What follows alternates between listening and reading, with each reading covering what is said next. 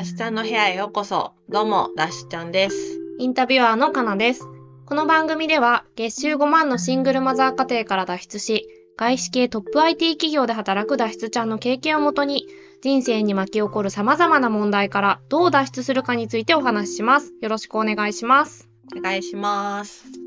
はい、前回からの続きです。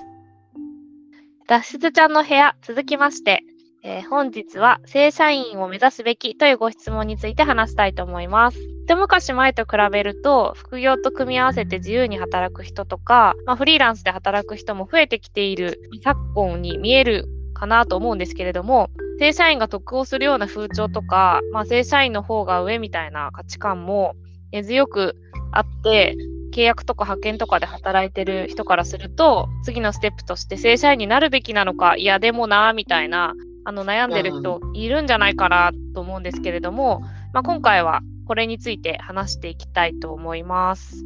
はい。で、そうですね。じゃあ、ズバリまず、脱出ちゃんの考え方としては、正社員になるべきだと思いますか？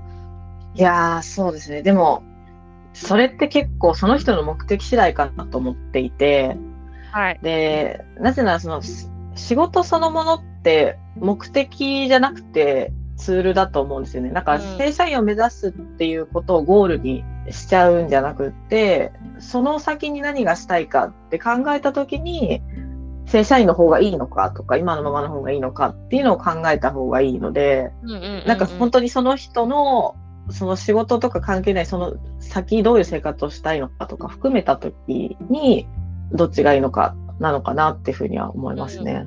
正社員になることの意味って、だとするとどういうことなんですかね？そうですね。なんか世の中で正社員がいいみたいな言われてるっていうのはな、んかそもそもなんでかっていうと、特にその昔は強かったと思いますけど、まあ今もそうだと思うんですけど、まあクビにしづらいんですね、会社からすると。まあやっぱりその派遣切りとかあったりとか、契約社員だったら切りやすいので、会社側も。あの、まあだから正社員だとやっぱなかなか特に日本だと解雇しづらいので、まあ安定っていうとこもあるし、あとはその給与が上がっていく仕組み。まあその毎年人事評価とかをして、今あなたここだから次ここね、みたいな感じ徐々にこう上がっていく。まあ新卒の時は安いんですけど。で、あとはその福利厚生みたいなところで、まあ例えばですけど、非正規雇用の社員だと使えないけど、正社員だったらこういうのが使えるみたいな、まあ、施設があったりとか。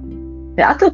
結構地味に一番でかいのは、その会社が育ててくれるというか、あの、会社が自分に投資してくれるっていう観点で考えると、その、その人にそんな、こう、器とかスキルがなくても、まあ、正社員で、まあ、若くて、まあ、今後のために、成長のために、このプロジェクトを任せようかとか、まあ、そういう判断が、まあ、出やすいっていうのもあるので、そういった意味で実績をつけやすい、つけて上がっていきやすいっていう意味で、正社員がいいっていうのは確かに昔からあるし、まあ今も大体そうなのかなっていうふうには思いますね。そうですよね。そうなんですよ。ただなんか裏返すとデメリットはもちろんあって、あの、まあ、つまりその会社がすごい投資してくれるっていうのは、まあ、やっぱ会社への忠誠心も求められるわけですよね。はいはい。う具体的に言うとそのサービス残業だったりとか、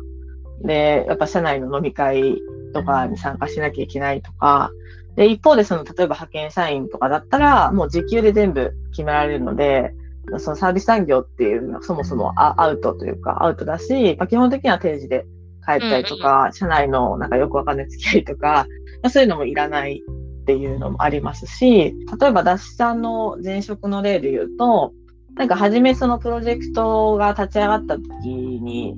まあほぼプロジェクトの立ち上がりきって人がそのチームにいないじゃないですか。はい。だからなんかウェブページのデザインとか、まあ、できる人が社内でもから持ってこれなかったから外注してたんですよね、フリーランスの方に。うんうん、でも、徐々に案件が多くなってくると、そのフリーランスに毎回1案件ずつ依頼1ヶ月で出すのと、社内のデザイナーさん1ヶ月雇って頼んだ方が、ど、どっちが安いかみたいな計算が入るわけです。で、社内デザイナーに頼んだ方が、1ヶ月固定で毎月出ていくけど、これ何件以上頼めば得だねってなって、雇うってなったりとかするので、言ったらその、外注費を節約するために社内で全部賄うみたいな考えが出てきちゃうと、どうしても、まあ、社内の人をめちゃくちゃ働、当然ですけど、働かされるみたいなこともあるので、まあ、その代わり会社はある程度その人を守ってくれるみたいな、まあ、結構トレードオフかなっていううんところもありますね。なるほどね。自由と責任みたいなこといや、が本当にそうそあるっていうことですよね。まあ、あとちょっとここで触れられてないことで言うと、まあ、社会的な意味で首にしづらい安定みたいなことにつながると思うんですけど、あの、うんローンが組みやすいとか、う。ああ、のそうですね。結局世の中の仕組みも、まあ、そういうことを前提にまだ出来上がってるというか保険とかそういったいろんなものがっていうのはうんあるかもしれないですね。いや、めちゃくくちゃあると思います。家族とかいると余計にこう正社員になった方がいいみたいなうん。風に思いがちかもしれないですね。まあでもじゃあそれは本当の意味で自由なのかっていうと結構うん。その拘束された中でのだからこそ与えられてる利益みたいなものだっていうことなんですね。そうですね。だからなんか、自由に生きるけど厳しい中で自分に責任持って生きていくのか、もしくはその安定はあるけど、その分何かに耐えるというか我慢して生きていくのかみたいなところは結構。違いとしてるかもですね。だとすると、さっきも言ってましたけど、その正社員になることがツールなんだとしたら、どういう人はうん。正社員を目指すべきで、まあ、逆にこんな生き方もあるよみたいなこととか、その辺はいかがですか？そうですね。結構、ダッシュちゃんの周りの友達の具体的な話をすると、例えばそのフリーでデザイナーの仕事をしながら、大手企業の派遣社員として働いてる子がいるんですけど、はいでその子も全く同じ相談をされたことがあって、はい。か30になる前に、なんか正社員経験しといた方がいいんじゃないか、みたいな。あちょっと転職活動してみようってやってたんですけど、やっぱりその自分の個人の仕事をその子は逆に育てていきたいっていうのもあるし、で、そうなるとやっぱ正社員って、まあさっき言ったみたいにある程度その残業だったりいろんな拘束時間とか責任もあるから、なかなかその自分の仕事に時間を割けないんじゃないかっていう不安があって、で、結果的に今はその派遣社員として、で、正社員にもなれるよって言われたらしいんですけど、やっぱり正社員の人の働き方を見てると、なんか派遣でちゃんと定時で帰れた方がいいなっていうことで、今そこに落ち着いたんですけど、で、その子が言ってたのは、すごい今の状態が良かったって言っていて、でなぜかっていうと、その個人の仕事はもちろん育てたいんだけど、個人では受け取れない仕事を、その大手の企業で、ちょっとこう関わったりとかできるから、やっぱそのノウハウを学べるっていうのを言ってて、まあ個人で全部フル仕事をしてたら絶対受けれないすごい大きいプロジェクトがあったりとか、なんかその大手企業が外注した先がいろいろ調べてくれてる情報が手に入ったりとか、あの、まあもちろんなんかそれを利用して自分の仕事に行ってさ、ダメだとは思いますけど、学びの場になってて、うんかつお金も安定的に、あの、で、100%自分のフリーの仕事だけだとやっぱ不安定なので、そうです安ね。心もあるっていう話をしてて、で、その子結構実は転職の時、ベンチャー企業の正社員みたいなのと、こっちの大手の派遣社員みたいな2つ選択肢があって、内定もらった先に。で結構迷ってて相談されたんですよ。じゃあそのベンチャー企業の正社員っていうけど、どどんな会社なのって、ホームページとか見たんですけど、なんかホームページからしてもなんか若干やばそうな空気を出したは感じて、で、あの、言ったのは、その変な会社の正社員になるくらいだったら、うん大手の派遣の方が絶対いいんじゃないっていう話をして、で、な、なんで脱社がそれを言うかっていうと、まあちょっと脱社1社目ためな会社だったんですけど、気づいたら、中途の人たちというか、いうか、ある程度仕事できる人はみんな業務委託って形で、週2、3回その会社に来てて、はいあとフリーの仕事をされてたりするんですよね。もしくはその起業してて、はい業務委託で週2、3回そこにアドバイザーとして入るみたいな。他の正社員はみんな新卒の若い子たちだけで、馬車馬枠、あのうん以前も言ったも言ったかもしれないですけど、もうだから本当に残業とか当たり前ぐらいのテンションでめちゃくちゃ働ける。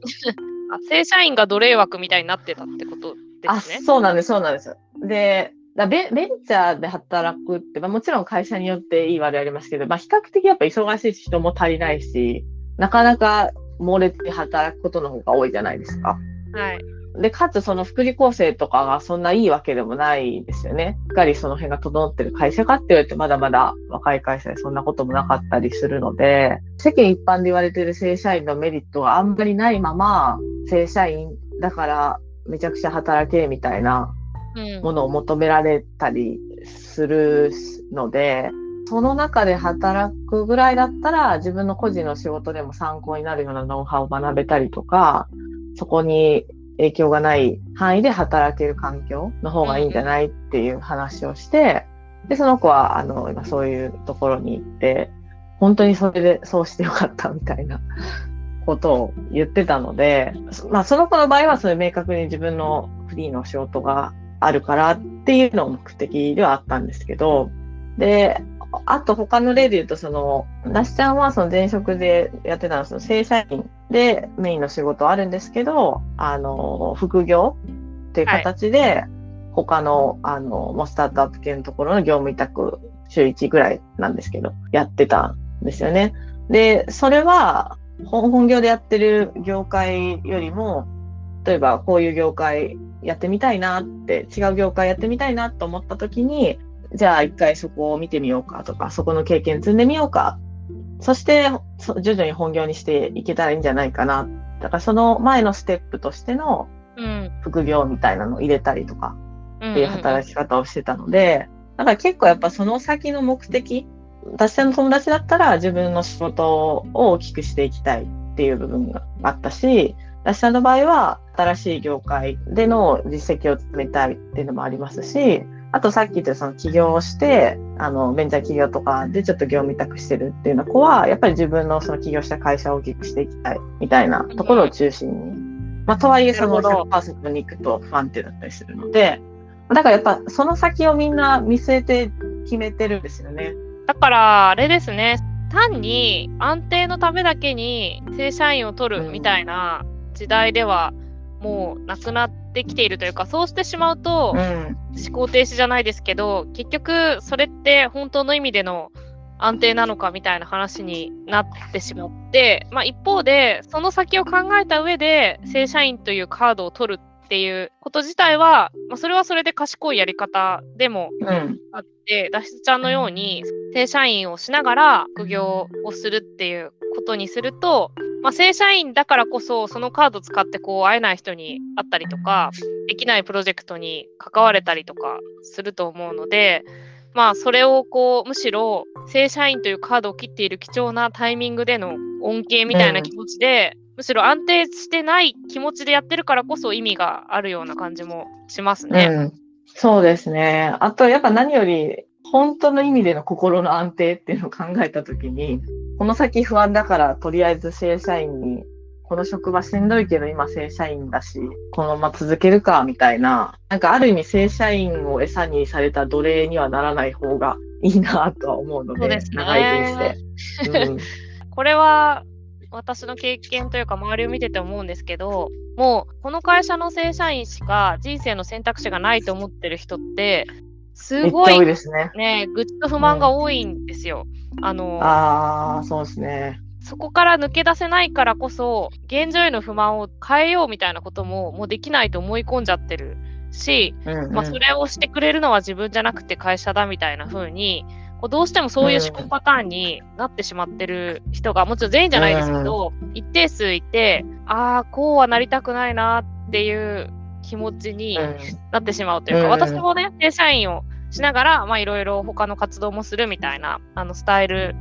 で、まあ、それをするのは、まあ、特にこういう専門性のある仕事で、なんていうんですかね、会社としては割と秘匿性の高いような情報も扱うので、まあ、そういう深いところまで関わって初めてそのできる経験みたいなのが結構あるなと思って、あのまあ、今は正社員プラスその他の副業みたいな形を選んでるんですけどまあでも、じゃあこのままずっと行くかっていうと、それはまあ、あの、そのつもりは全然なくて、じゃあ次のネクストステップとしてどういう形があるべきなのかっていうのは、もう常に、本当に常に考えてるので、うんうんうん。正社員だからといって思考停止するのが、まあ一番良くないかもしれないです。と思って。いやー、そうですね。正社員にしがみついて奴隷になって、で、誰かが変えてくれない、会社が変えてくれないって愚痴を言ってるってことは、その自分の人生誰かに委ねちゃってるから、うん誰かに委ねた時点で自分ではもうコントロールできないんですよね。で、自分でコントロールできないっていう、その無力感が人間をさらに追い込むので、あの、